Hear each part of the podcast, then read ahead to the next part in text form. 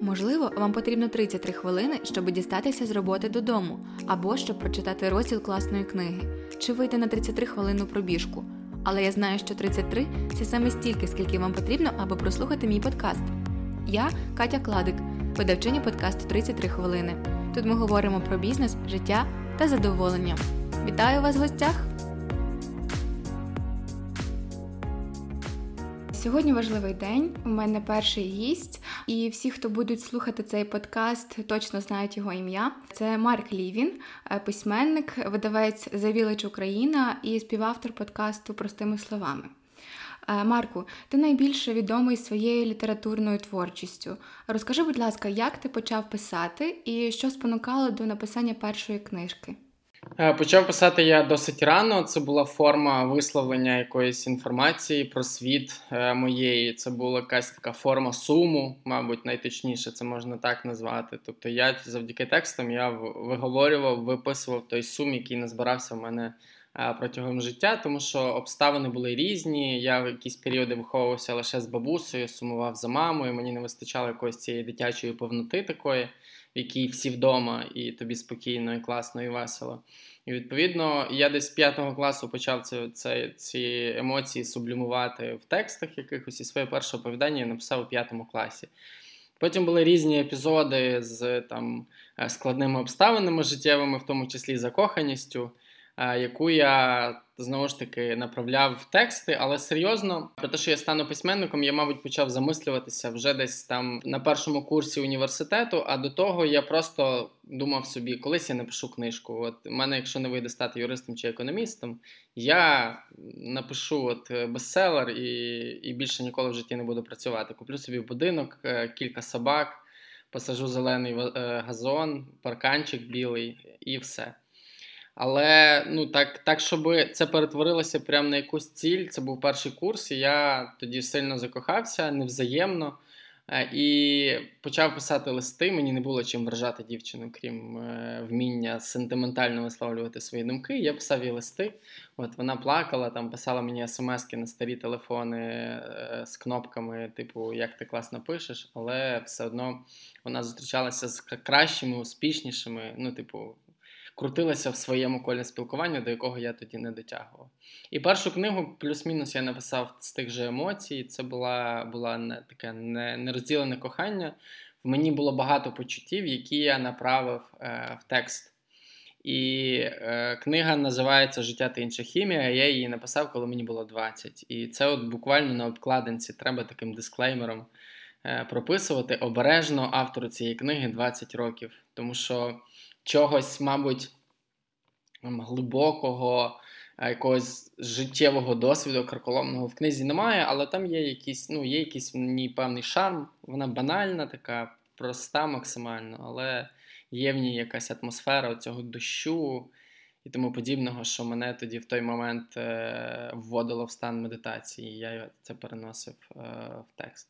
І загалом зараз е, робота з текстом це спосіб фіксації пам'яті якоїсь і вправляння в е, різного е, різного роду здібностях, не лише там художніх, але й інтелектуальних, е, просторових, соціальних і так далі. Тобто текст для мене це як моя персональна внутрішня бібліотека, в якій я складаю все важливе для себе.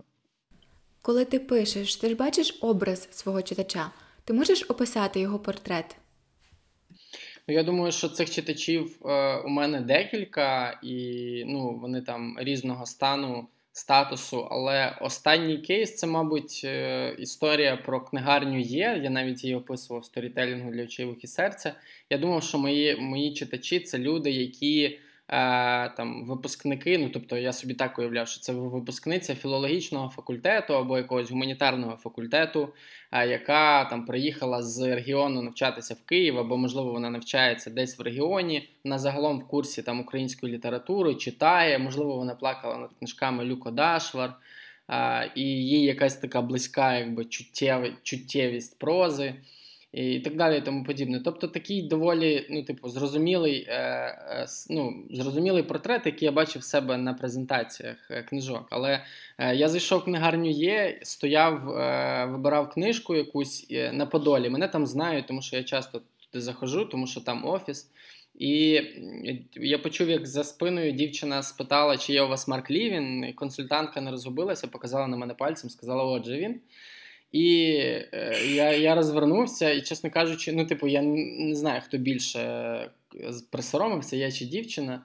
Але в мене є плюс, я не червонію так сильно. Дівчина прям почервоніла. Коли ми з нею дослідили, е, коли я б там скористався цією нагодою, поспілкувався з нею, то з'ясувалося, що це зовсім не той портрет, якого я, який я собі уявляв. Е, це дівчина, яка вже закінчила університет, вона вже була спеціалісткою. Е, там Е, вже в неї була якась початкова кар'єра. Вона зараз навчалася в Київській академії медіа мистецтв на дизайні. І мої книжки, ну тобто моя книжка, та книжка, яку вона тоді купувала, вона в першу чергу вибирала її по обкладинці, по дизайну. І це було для мене якесь нове відкриття, що люди купують не лише там через якусь чуттєвість, не лише через те, що. Е, там автор може подобатися якось, як він звучить або як він виглядає, але й просто по тому, яка є книга, тобто який в неї зовнішній вигляд. І зараз я насправді е, все одно орієнтуюся на тих людей, які знаходяться там дуже близько до мене, е, які розділяють те, що я думаю, як я думаю, з якими можна подискутувати, там якийсь діалог побудувати. Це, як правило, ну, пишу я прям для найближчого кола мені людей. Це люди, з якими я можу зустрітися, і вони точно. Якщо я щось напишу, лайкнуть або відкоментують, і це там і той же Ілля Пелодьонний, Е, той же е, Андрій Баштовий, та ж е, Катя Бабкіна. Тобто, це хтось дуже-дуже мені близький. Угу.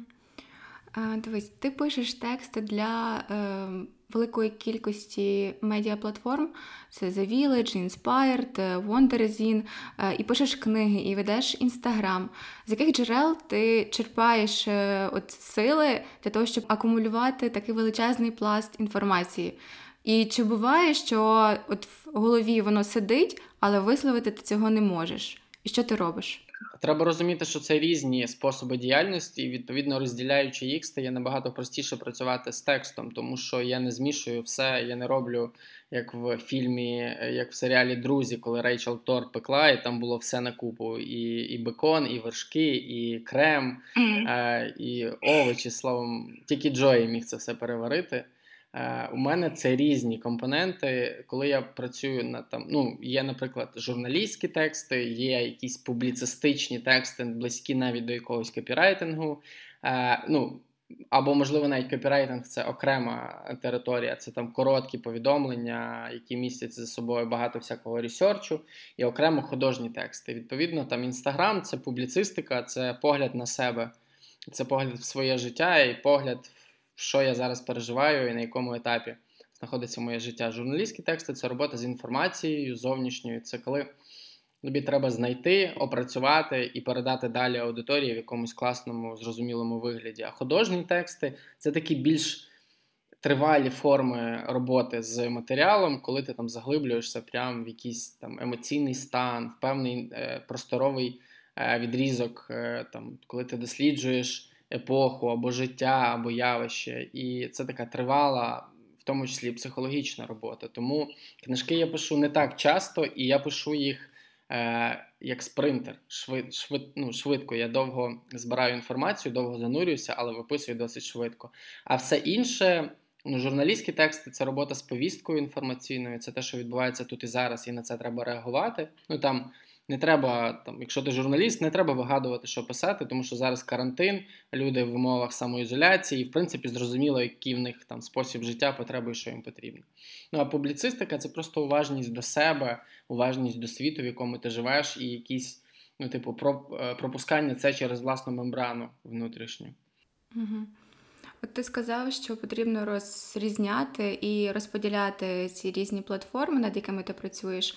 А як ти загалом влаштовуєш свою роботу, і чи ти межуєш е, її, розмежовуєш її з особистим часом? І чи сильно змінився твій розклад під час карантину? Я став під час карантину точно став працювати більше тому що скоротилися проміжки часу, які я витрачав на дорогу, на ранкову каву, розмову, small talk якийсь з колегами там на Подолі і так далі. Тобто зараз, якщо раніше я там це займало дві години, то зараз маршрут від ліжка до робочого столу це там 24 е, секунди. Припустимо, і е, відповідно робо, ну, працювати я став більше, і в принципі робота стала більше, тому що журналістика зараз, ну якби е, я не скажу, що грошей в ній більше, але роботи точно побільшало, бо людей ну, якийсь якийсь новий етап, і людям треба давати інформацію про це, як з цим далі жити. Е, І е, організовую я насправді людина е, хаосу, і як би це дивно не звучало, але ну, типу, я завжди йду за відчуттям. І в першу чергу мені має бути цікаво. Тобто для мене немає нічого гіршого, ніж нудитись над якоюсь роботою. Тобто я не відчуваю, і вона виходить якось нещиро, поверхнево і так далі. Тому для мене важливо міксувати велику кількість одночасно завдань і проєктів, перемикатися між ними. І при цьому, ну, типу, можливо, я не ну. Припустимо, я за день роблю 5 різних проєктів, 5 різних завдань, кожне потрохи, кожне потрохи. Тому в результаті виходить, що там в кінці дня я роблю не одну задачу, е, а п'ять задач. І там за результатами тижня, можливо, десь там в глибині пропрацювання матеріалу я і про, е, ну, якби. І втрачається, можливо, зовсім трохи, але в цілому я встигаю робити більше. І ну, в мене життя це такий керований хаос. Я не можу жити там от в такому в такому стерильному порядку, в якому все носиться в Excel-таблички, календарі, графіки і тому подібне. Це перше, а друге, я страшенно лінивий.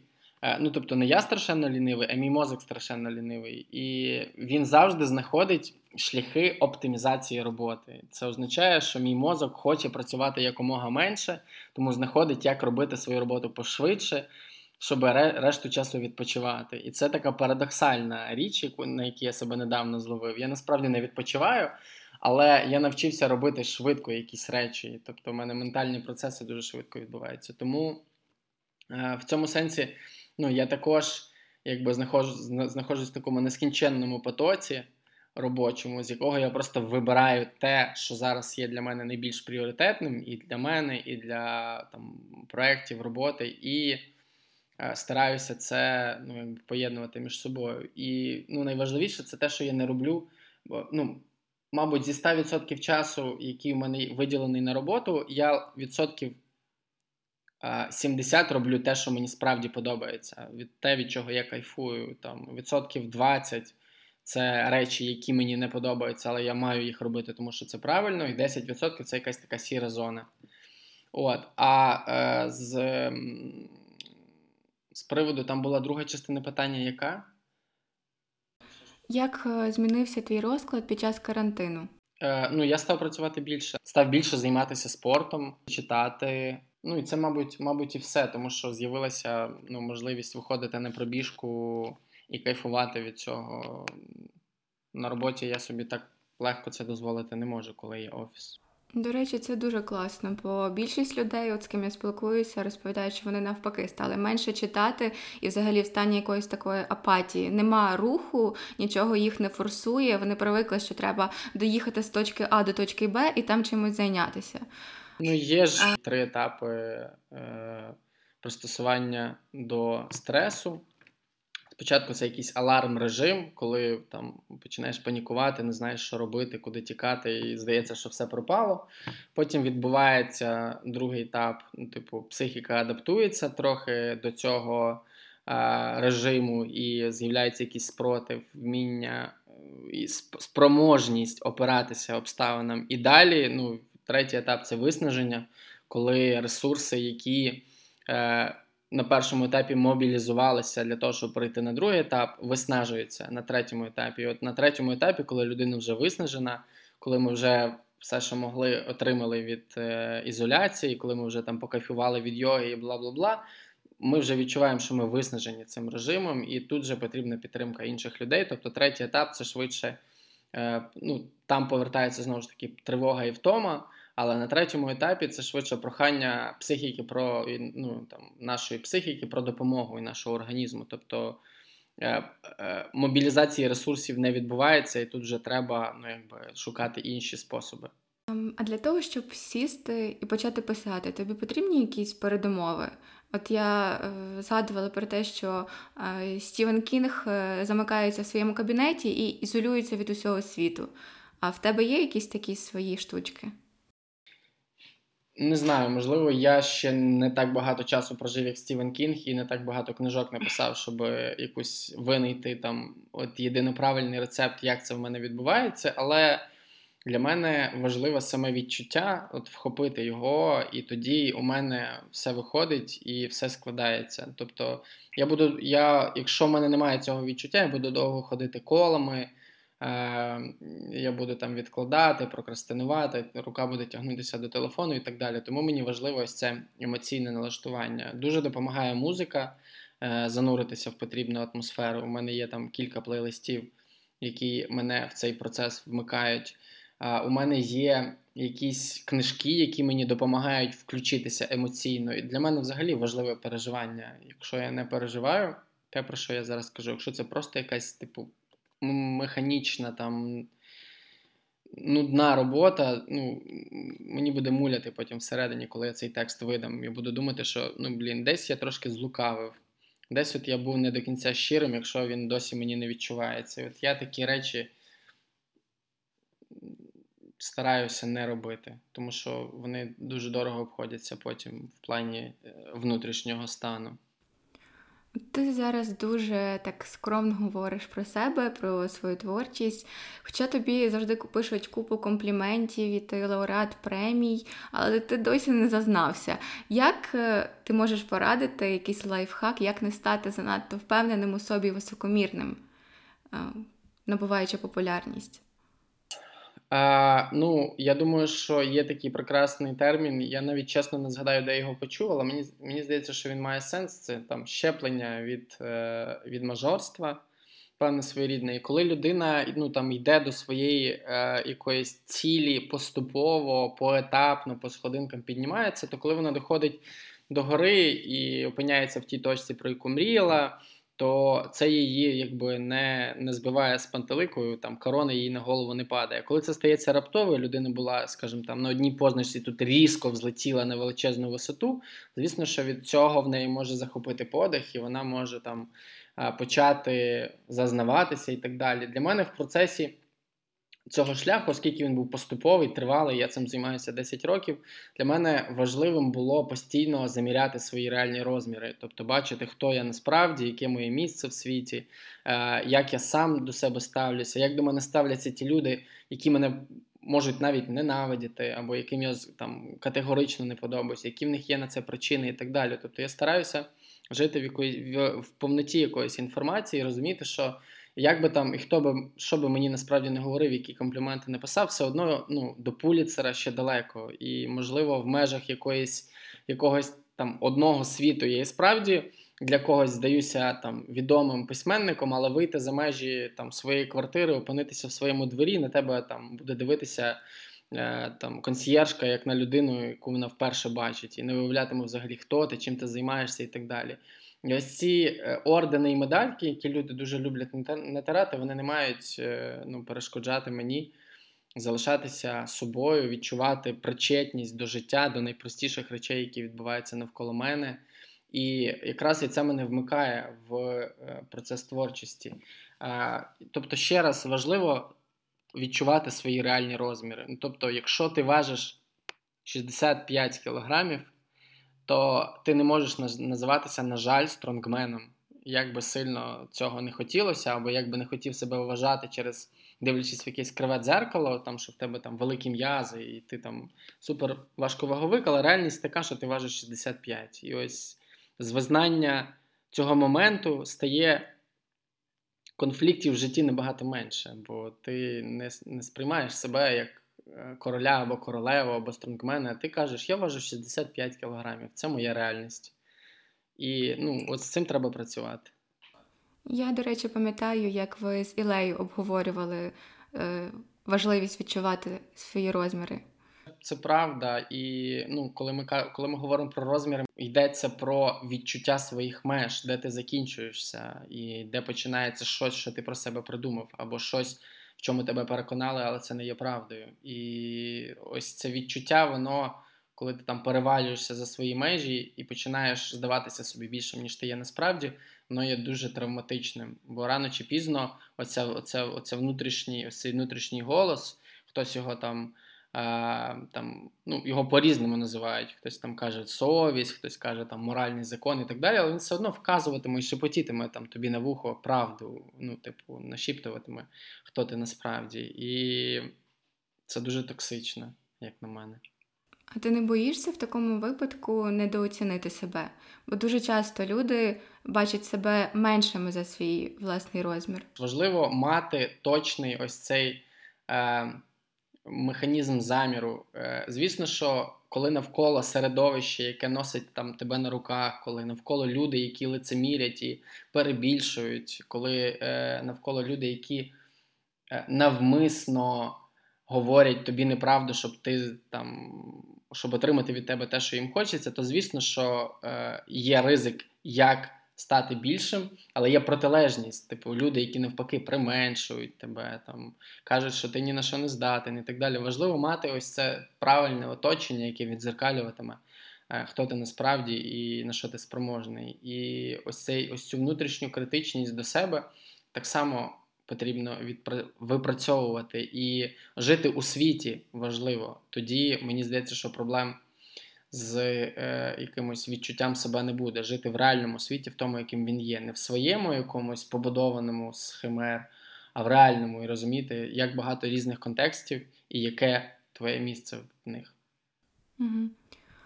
Питання таке: чи буває, що в текстах ти закриваєш якісь свої гештальти? От, до прикладу, ти береш себе як героя твору, але додаєш йому тих характеристик або ставиш його в той контекст, якого тобі самому не вистачає в реальному житті? Е, ну, звісно, що це, до речі, один з основних е, цих один з важливих елементів творчості взагалі це компенсація, якась гіперкомпенсація того, чого ти не мав. Тобто багато письменників відкрито говорять про те, що для для них письмо це можливість пережити той досвід, який вони який вони ніколи не мали. І е, звісно, що ну я навіть не буду приховувати той факт, що в моїх книжках завжди є якийсь елемент автобіографічності. Просто я не кричу і не розповідаю який саме. Тобто людям цікаво. Ну мені мені важливо, щоб люди самі там бачили, читали, щоб в них лишався цей знак запитання, що з цього правда, а що з цього вигадка. І е, літературний критик е, Женя Стасіневич він це називає швидше тенденцією зі знаком мінус.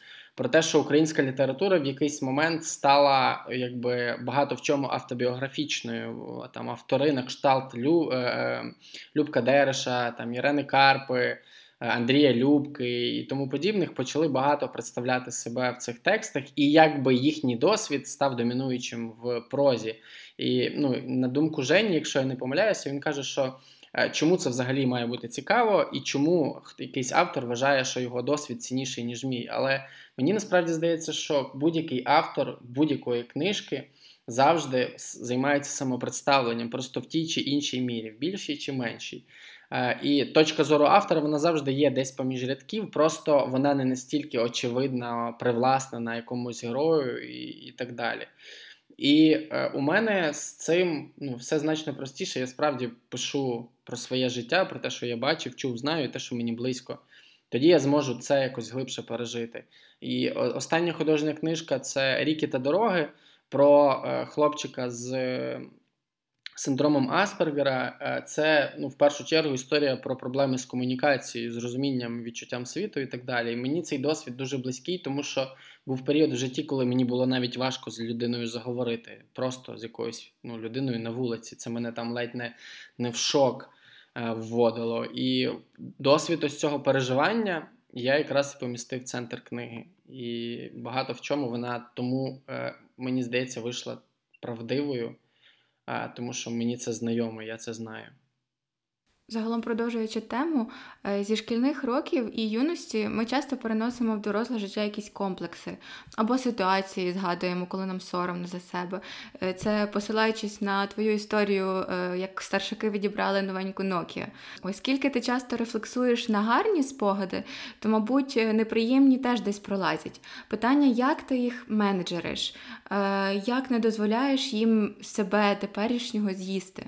По-перше, вже зараз я розумію, що е, варто попрощатися з ілюзіями, змінити своє, е, вірніше, покращити своє минуле. Тобто, моє минуле, воно ось таке, і я нічого з цим зробити не ну, я, я змінити його не можу. Я не можу повернутися і зробити так, щоб там все було класно. І там це перша точка примирення, якась така внутрішня установка, яка дає спокій. Але е, те, що я можу зробити в цій точці, це примиритися з тим, що було і дозволити цьому е, бути в моєму житті, тобто легалізувати і визнати, що там е, там не знаю, в цього стільця не чотири ніжки, а три. Я нічого з цим не можу зробити. Я можу там щось підставити, щоб він не хитався, але факт є фактом, в нього три ніжки. Я нічого з цим е, не зроблю.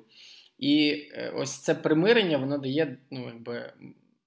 Багато ресурсу внутрішнього справлятися з якимись речами. Тобто погані спогади, вони, звісно, пролазять дуже часто в моє життя, але вони вже не визначають е, мого внутрішнього стану. Тобто я розумію, що це факт моєї реальності, і я нічого з цим не можу зробити.